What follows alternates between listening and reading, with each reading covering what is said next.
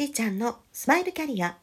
タロット星読みで潜在意識を開花させセカンドキャリアコンサルをしているしーちゃんです。本日は2月の28日火曜日でございます。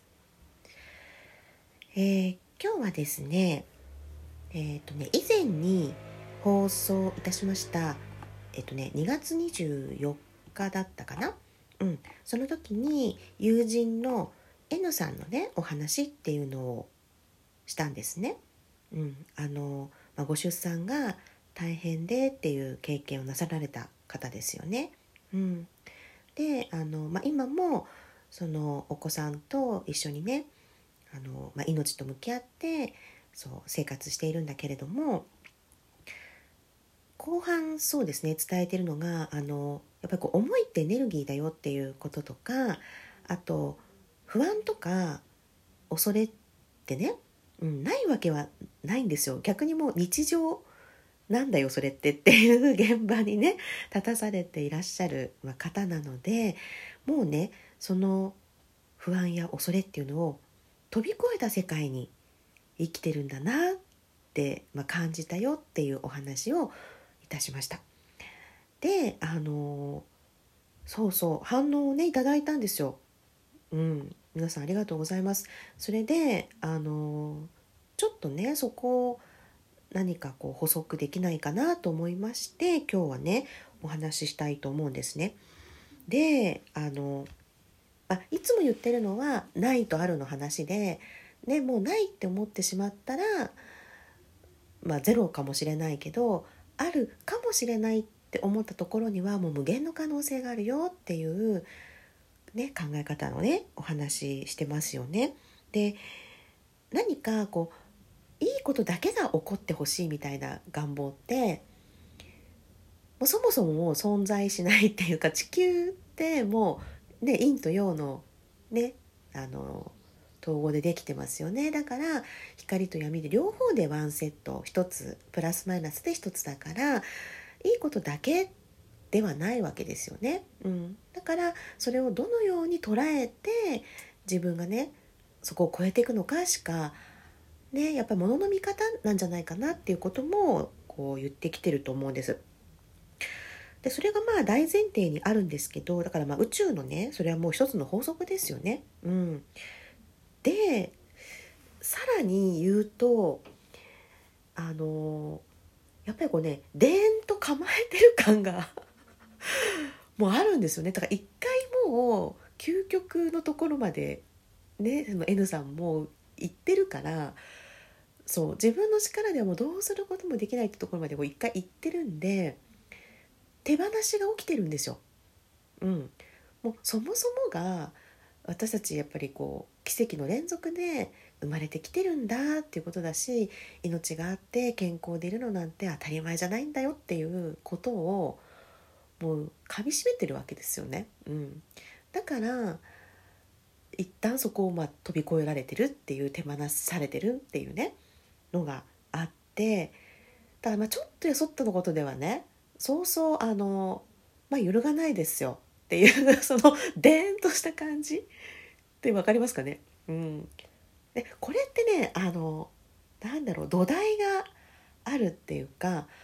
もう N さんにとってはその命と向き合うことはもう日常で日々普通のことなわけです。毎日。ね。そうあの呼吸器とかねつけた状態で、はい、あのご自宅にいらっしゃるんだけど今ね。だからあのもう不安だとか緊張するとか心配だとか怖い怖いって思ってたら多分そういう日々なんですよ。きっと。うん。でも多分そこ一回超えて そうやって過ごしても全部ねこれやってるから大丈夫そうこれもやったこれもやった大丈夫っていう風にはい安心っていう風に自分で捉えていくっていう習慣化ができていて伝とされてると思うんですね。うん、私たちは大丈夫ねこの子は大丈夫っていう風にもう荒れてるのね。うん、でこの時ってそう「大丈夫」っていう言葉の中にはそうもうありのままで OK このままで OK っていうやっぱり肯定感が入ってるし足りないんじゃないかとかっていうその不足感っていうのはもうね薄れてるんですよ。うん、だからちょっと何かねこううまくいかないこととかもちろんその一人で面倒見るっていうのは大変だからヘルパーさんが来てくださったりとか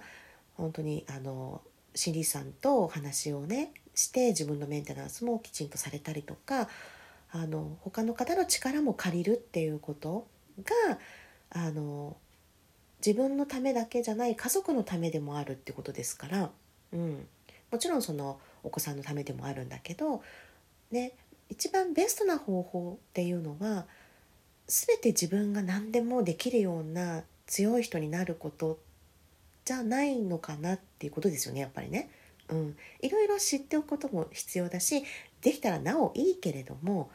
じゃあできできるからって毎日毎日それ一人でやってたら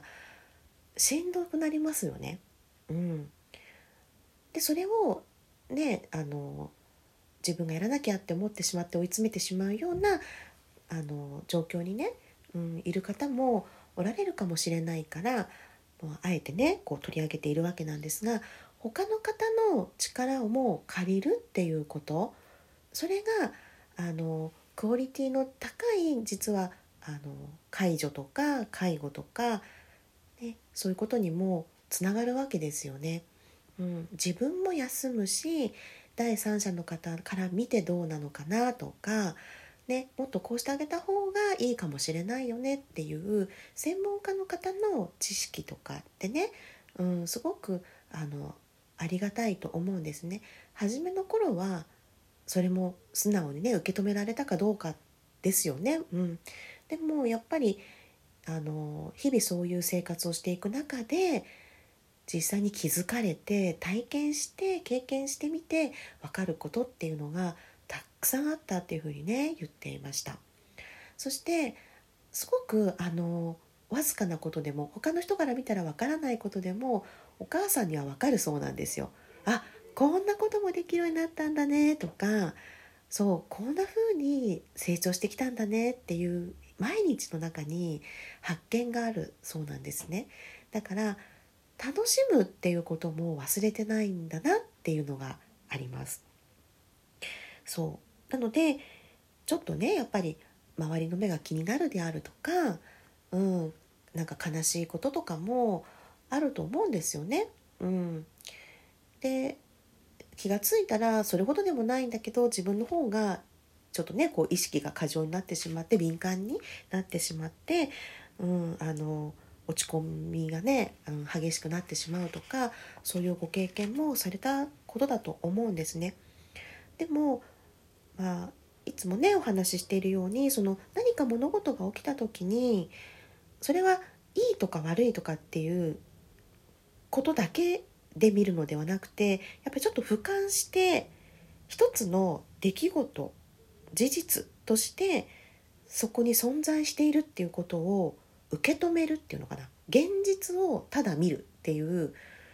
感覚ってすごい大事だと思うんですね。うん、結局それそのことを自分がどういうふうに捉えるかっていうのはそこに意味付けをしてるんですよね。できっとこうなんだろうなとかあの自分なりにこう思うとかっていうことでいいのでまずはその捉え捉え方、うん、でそういうのをあのやっぱり N さんは専門のそういう心理師さんとお話しさせていただく機会っていうのを、ね、定期的に持っていらっしゃるって言ってました。うん、そこで完全に自分が、えー、安心してそう全てを出せるっていうそれはやっぱり自分の内側もメンテナンスしておく必要があるからだしでママがいい状態であることっていうのはやっぱお子さんに直結しますしね。うん、で家族他にもいらっしゃるわけだから家族全体のことも見れるだけのやっぱ余裕を持っていくっていう意味でもすごく必要なことだったっておっしゃってましたね。うん、何かをやっぱり始める時の不安であるとか、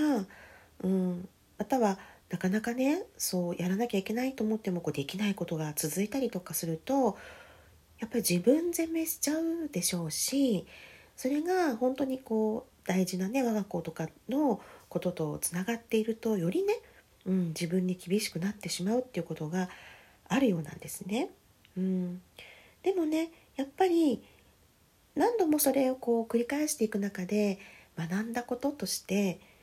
あの長くやっぱその状態にいないことなんですよ。うん、くよくよしてても落ち込んでても毎日同じ生活は来るんですよね。そうそして疲れたなっていう時は休むし疲れたっていう言葉よりもああ私よく頑張ってるなってね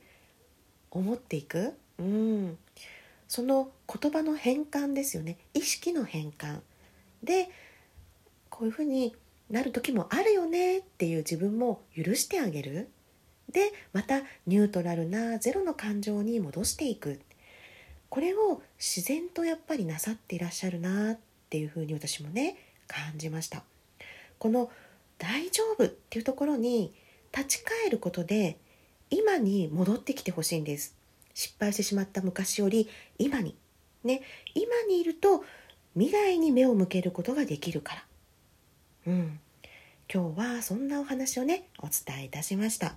それでは皆さんと楽しみながらステージアップしーちゃんのスマイルキャリア本日はここまで。また明日。